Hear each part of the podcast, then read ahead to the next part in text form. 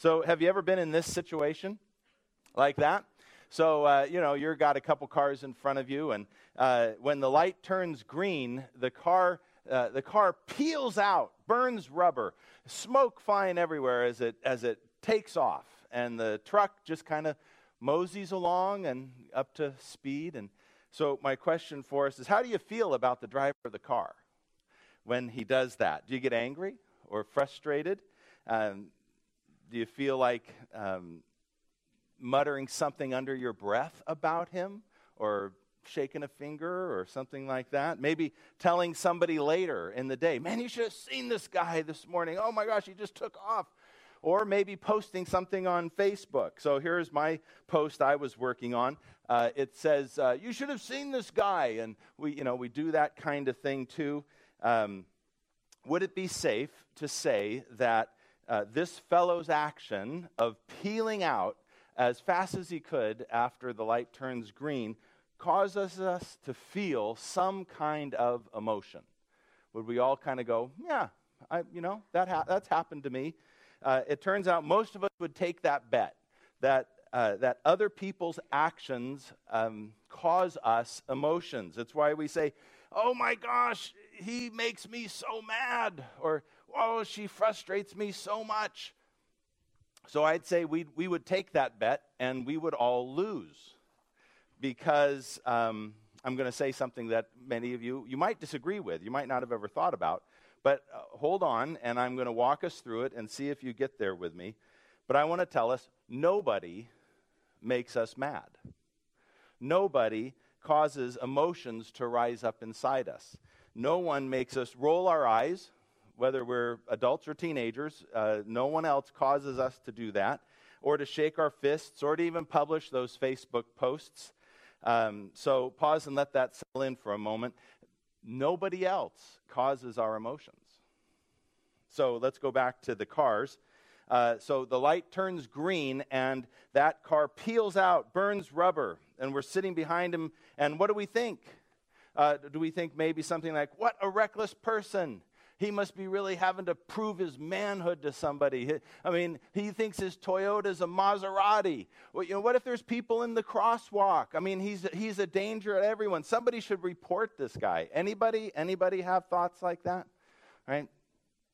Um, or just me, maybe? Um, well, it turns out that the fellow in the car is actually on his way to a final review with his boss. His boss has put him on a performance improvement plan at work because uh, he has been late too many times um, uh, since he got a promotion and it changed his schedule around. And he got up extra early that morning, uh, but getting the kids ready for school and uh, you know the dog fed took longer than he expected, and so he left the house 15 minutes uh, uh, to get to work, which is a 10 minute drive. So. Oh, Ellie even has a little bit of hope. Maybe it's still going to work. But this is the third red light that he has hit. And uh, he's thinking he's going to get fired. And more than that, he feels like he's let his boss down because his boss is the one that recommended him. He, he doesn't know what he's going to tell his wife. He feels like a failure. And so, uh, with beads of sweat appearing on his forehead, he's got his hands clenched on the steering wheel. He's got one eye looking at the crosswalk as the numbers count down at a glacially slow pace, and another eye on the signal. And as soon as it turns green, boom, off he goes, screeching away. So, let me ask you do you feel the same way about him you did a minute ago? What changed? It turns out our story about him changed. He did exactly the same thing, and our story changed. It turns out that our stories lead to our emotions, which lead to our actions. Our stories. And as we continue our series on getting unstuck, this may be the most powerful tool in your toolkit to deal with relationships and conversations and your own emotions our stories lead to our emotions, which lead to our actions. That's it. That's the big idea. And uh, it's so powerful, but so surprising, and something we don't really think of. I'm going to jump right in and walk us through it to see if you can uh, get there with me. So, meet Ms. Uh, Pink and Ms. Green. Um, Ms. Pink says, My cat just did the funniest thing. So that's an event. Uh, it, when, when we see or hear something, or smell something, or anything, when there is some sort of event. Now, an event could be anything, anything from the most beautiful sunset you've ever seen to uh, a raised eyebrow from somebody at work. And boy, are we able to catch those kinds of images, right? So, so an event occurs, and uh, Ms. Pink says, My cat just did the funniest thing. Uh, and so in this case, Mrs. Green, Ms. Green, hears Ms. Pink say, My cat just did the funniest thing. And what is Green's response? Well, we don't know until we see maybe she could have a couple responses. Uh, here are two that she might have. My cat just did the funniest thing. Smile. My cat just did the funniest thing. Frown. Right? So she, Ms. Green could be either happy or sad. Um, so pause for a minute on that before we go back into that. Let me ask you a question. You know the answer to this one. Regardless of what her response is, how fast, how long does it take for her to have the response? Boom, instant. My cat did the funniest thing, sad or happy, but whichever it is, it's immediate. And because we know, because emotions occur really instantly as soon as an event happens, we tend to think that the emotion, that the event caused our emotion. Um, so uh, take a look at this. This is what that would look like. So uh, she says, My cat just did the funniest thing. Oh, I'm happy. And then smile right? So it would go event, emotion, action. Or it might look like this Cat just did the funniest thing. I'm sad. Frown. Right? And, and so that's, that's, how we, that's how we experience it happening is that it goes so fast. We, as soon as we have an event, we immediately have a, an emotional response that causes an action. But if the exact same event could cause two different reactions, then what's, how do we decide which emotion to have? Uh, and since our response is instantaneous, what's happening between the event and the emotion that leads to that emotion? So here it is. Um, it looks like this. There, we insert story. Cat just did the funniest thing. I gave you that cat. It makes you happy. I'm happy. Smile. You see how that works? Uh, it's, we have story, it makes sense. Uh, Pink's comment stimulates a thought, and Green uh, hears it, and her, it causes emotions of happiness, and which cause her action of smiling. Um, so Pink didn't actually make Green smile, right? Green's own story caused her to smile, and we can prove it by looking at the next one. So the next one says, My cat just did the funniest thing. I asked you to keep my, I asked you to cat sit and you kept my cat. I'm sad. Frown. Different story, right? It leads to a different response. So nothing's changed except Green's story. It turns out our emotions and actions aren't someone else's fault. Now, uh, the bad news is we can't blame anybody else for our emotions. The good news is we're not victims of anybody else. Um, we aren't at anyone else's mercy. And the thing is, the truth is, stories are powerful. Oh my gosh, these are some of the most powerful things in our lives. So, nobody here was around for the uh, Orson Welles uh, radio broadcast of um, War of the Worlds uh, back in 19. 38. Uh, but Orson Welles was a, a, radio announcer, and they didn't have TV back then, so they, everybody listened to the radio. And, and, just before Halloween, he did a radio play live of uh, uh, an adaptation of The War of the Worlds, H.G. Wells. Uh, but that's, that was his story. But the story that happened in people's minds was they thought it was real. They thought this was not a play, they thought it was a a, a live breaking news coverage of Martians landing, which sounds funny to us, but listen to what happened. This is from the History Channel. It says as many as a million radio listeners believed that a real Martian invasion was underway. Panic broke out across the country. In New Jersey, terrified civilians jammed highways seeking to escape the alien marauders. People begged police for gas masks to save them from the toxic gas and asked electric companies to turn off the power so that the Martians wouldn't see their lights.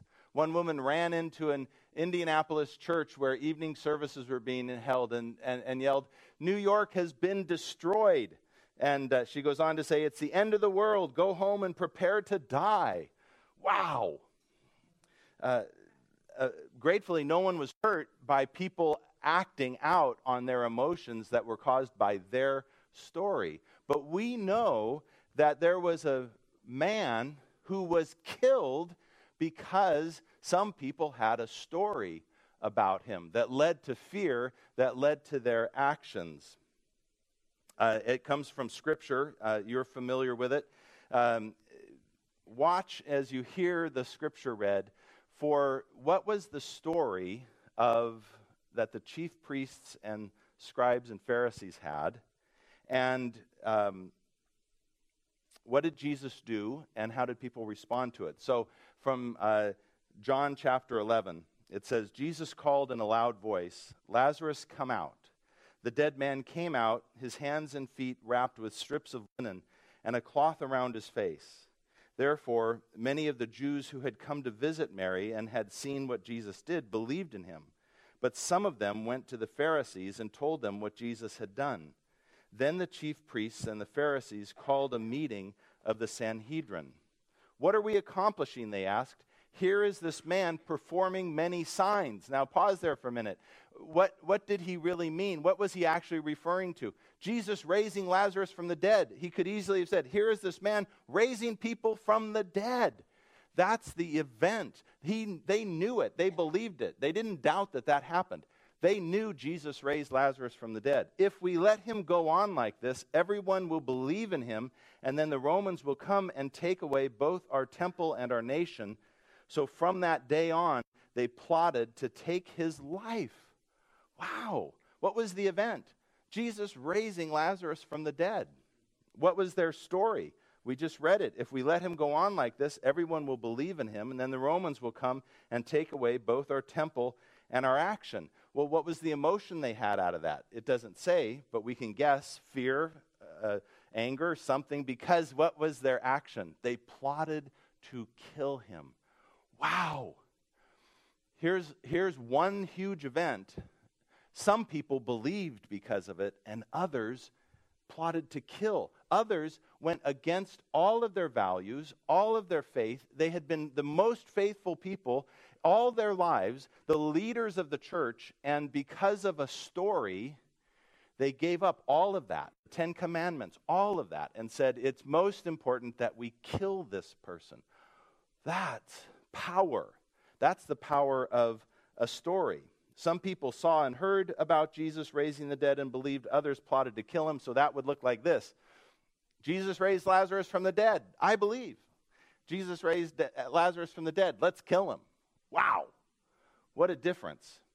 That's the power of story. It's shocking that the same event can lead to such drastically different reactions. Imagine the power of our stories in our lives.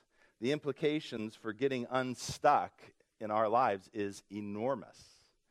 Literally life changing if we get a hold of our stories and we know how to deal with them. And we have all kinds of stories.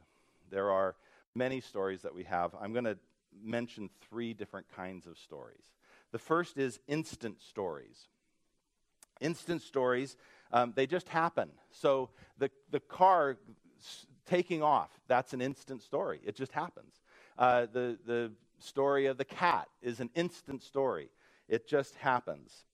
The second is ingrained stories. Ingrained stories are those that are handed down or hardwired into us from family, media, culture. These are, these are often very hurtful, unpleasant, damaging. Racism, prejudice, gender bias. These are unpleasant examples of ingrained stories. We don't know where we got them, but we, we know them and we believe them. and they impact us, whether they, it might even be unconsciously, but, we're, but they impact us. And the third is learned stories. These are, wow, these are powerful. Learned stories are the ones we develop accidentally along the way while we're growing up. Learned stories can seem tame and silly and inconsequential, but in reality, they have as much power as any other kind. So these are negative or positive stories. Negative stories like, I'll never do anything important, it's my fault, I'm not a people person. Uh, or positive stories. I'm good at hosting parties. I can do anything I set my mind to. Imagine people walking through life with one of those two kinds of stories. I know a lady loves hosting parties. Have, why do you love it so much? I'm good at it. We have a great time. What if you said to somebody, Could you host a party? No, I hate them. I, uh, I'm a horrible hostess. I'm a horrible host. I couldn't possibly. Those are stories that we believe about ourselves. They may be true, uh, but they're also stories. So let's take a brief look at how we might deal with each of these. So, instant stories have the power to make us stuck. So, I want to give you a tool you can use. Instant stories, what, how, how, fast, how fast do we get in trouble? I mean, have you ever wondered, wow, that escalated quickly, right? So, you start with an event, um, teenager, spouse, friend, coworker, we get it, right? So, event, story, uh, you don't respect me, uh, not again, here we go. You know, we, right? Fill in the blank. Then, uh, emotion and action. Now, we said that how long does it take to get from, sto- from event to emotion? Boom. We have no chance of catching that um, and coming up with a better story. It's, we're done. We're toast already, right here. But if we can insert a pause between emotion and action, now there's a chance. Especially if we happen to know that the action we're about to do is going to be hurtful or we're going to get in trouble for it later or we're going to have to apologize for it. Do you ever go to meetings and one of your goals is, I hope I get away without having to apologize for something? Yes. Exactly. I do that every meeting. Every meeting, I go home going, do I, do I have to apologize? Woohoo! I win. So, so this also hap- works very well after the fact, after we did that, right? And we got to go back and apologize. But whether it happens then or it happens right during our emotion, here's what we do. We ask this, we say this. When I heard or saw this and you explain it and you share your story, I began to think and now share your story. So when I heard this, when when I saw so for let's just take that guy peeling off. For some reason, we know him and we get to meet him some other time. And and we say to him, "Hey, can I talk to you about that the other morning? When I saw you peel out and take off, uh, I began to think and now I tell my story. You have some problem. You, you, you take people's lives at risk taking off fast. It's like you don't care about anybody else. You just seem like a selfish egotist. That, imagine having that conversation, but you know, I mean, saying something like, you know, and then you say, um, I don't want to believe that if it isn't true. Would you share your story with me? Imagine it's that guy that we actually learned about. Oh my gosh. I'm so glad you brought this up because I didn't know you were the one behind me. I am so embarrassed by that. Turns out I was going on a performance improvement plan, blah, blah, blah, and he tells his story. And you go, Oh, I'm so glad. What did we do? We just took this emotion that was about to cause a horrible action on our part and, and we let it go. This is such a powerful tool. I use it all the time. Um, I, I, when I heard or saw this, it made me think, and I share my story. I don't want to believe it if it isn't true. Would you please tell me yours?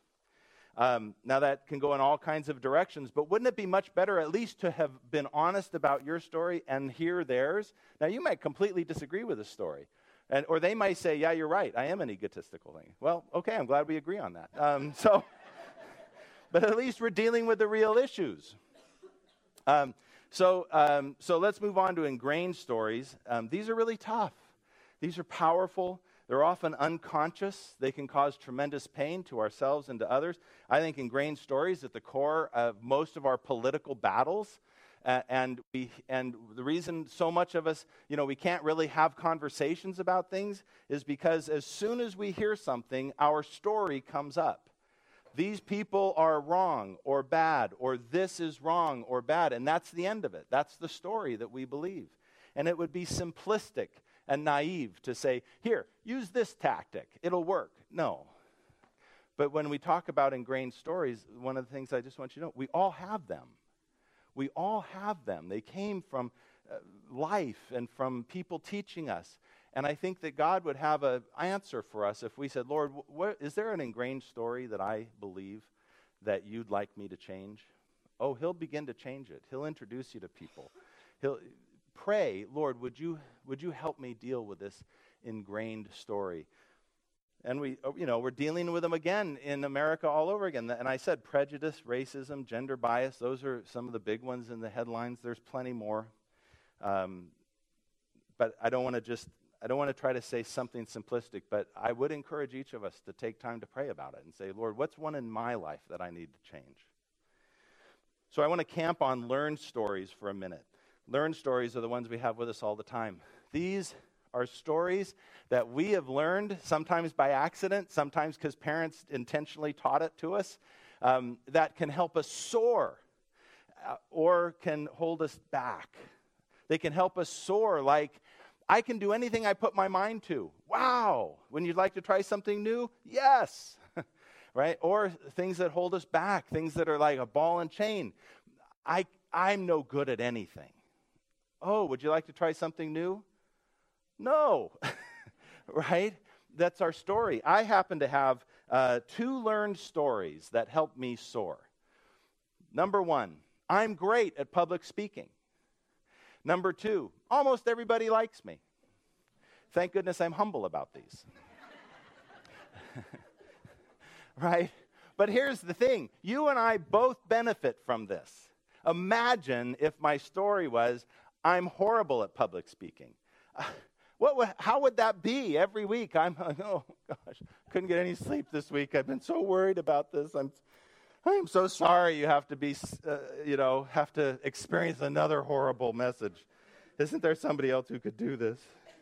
Right? I mean, that's my story, though. I, believe me, if you'd like a list of names of people who prove that the second story isn't true, I'd be happy to give them to you. But uh, but at least I got that going for me, right?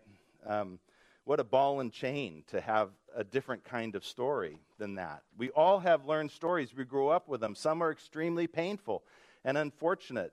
I'll never amount to anything. I don't deserve to be happy or to succeed. I'm no good with people. You can think of some, I'm sure, on your own. Um, just remember that it's our stories that lead to our emotions, that lead to our actions. So, ex- for example, you walk into a room, big party going on. Your story is I'm no good with people. I'm not a people person. Where do you end up? In the corner, by yourself. And you're telling yourself over and over again, yep, see, I'm no good with people. But what if your uh, a story about yourself is, I'm great at small talk. I can talk to any, I can talk to anyone about anything. Here you go, sitting right in the middle of the whole thing, and you're going, "Yep, I can talk to anybody about anything. It, it, they're all self reinforcing. So I had a real learned story uh, that impacted my life. I want to tell you the power of stories, they impact our lives. This one almost got me fired. I was back at UCLA. I was a chaplain, and you know we needed to go into patients' rooms. And I would get to a patient's room, and I would practically shake when I was going to open the door to go in. I couldn't go in which was my job to go in. Why?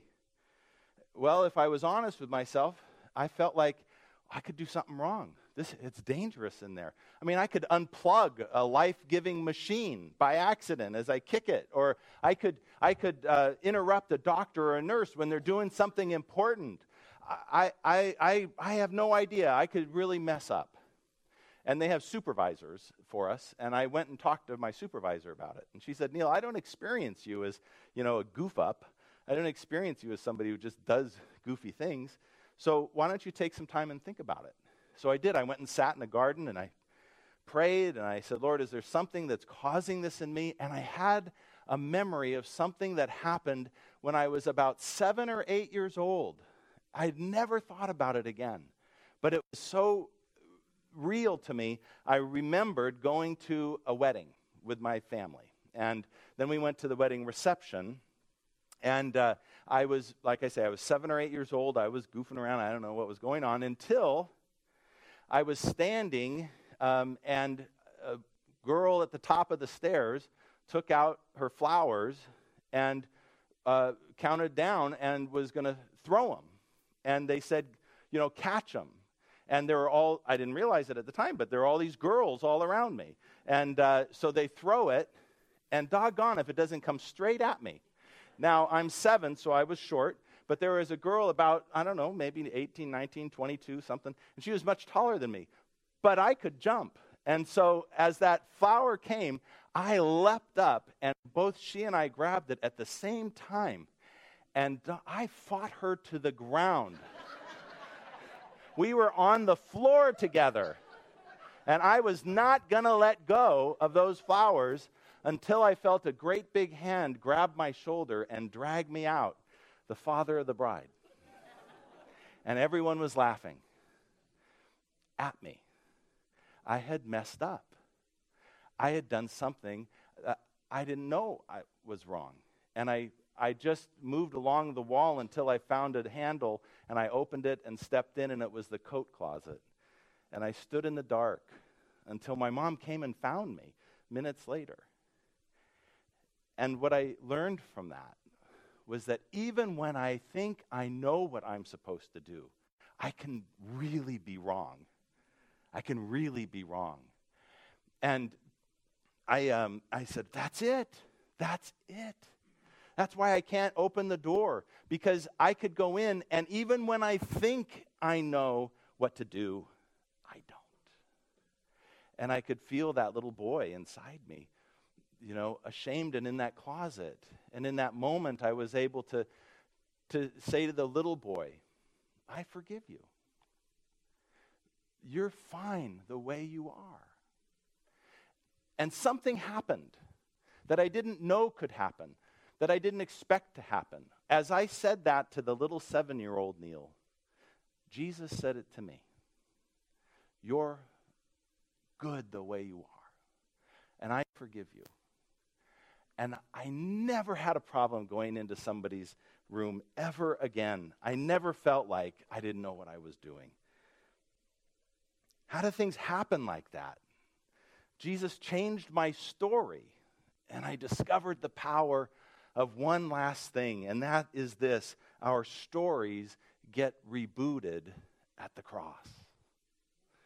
Our stories get rebooted at the cross. Uh, you know, Hollywood is big on rebooting now because uh, here's what happens they, a movie, they don't have sequels anymore, they reboot, which means everything's still there, but everything's changed everything's new. Everything, uh, it, it's, it's still the same, but everything that came before is gone. So James Bond, after 22 movies, rebooted with Daniel Craig. You still got James Bond. He's still a double O. He still carries his Walther PPK. But all that other stuff with Sean Connery and all the rest, that, gone. It's no longer canon. So everything's the, the same, but everything is new. Same thing with Star Trek. After 10 Star Trek movies, they rebooted, and there's still Captain Kirk, there's still Spock, there's still the Enterprise, but everything that happened before is gone, and everything is new. And doggone if that doesn't sound like 2 Corinthians 5:17. Therefore, if anyone is in Christ, the new creation has come. The old is gone. The new is here.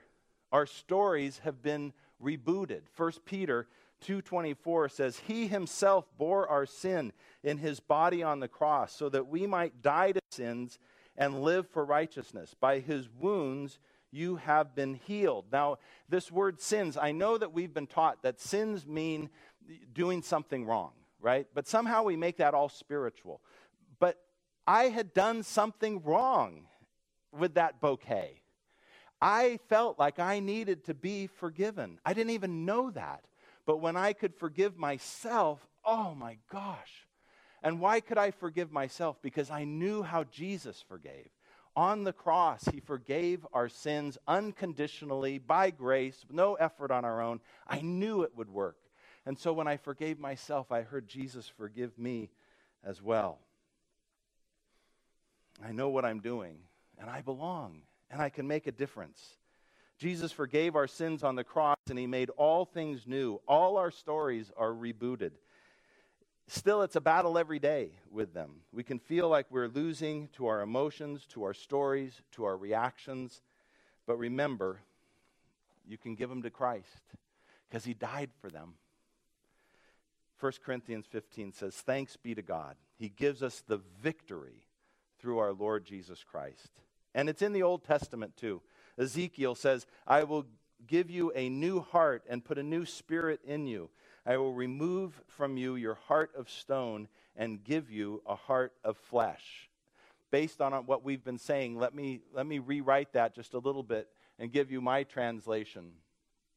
It says, so the next one says, God has given us a new story filled with God's Spirit.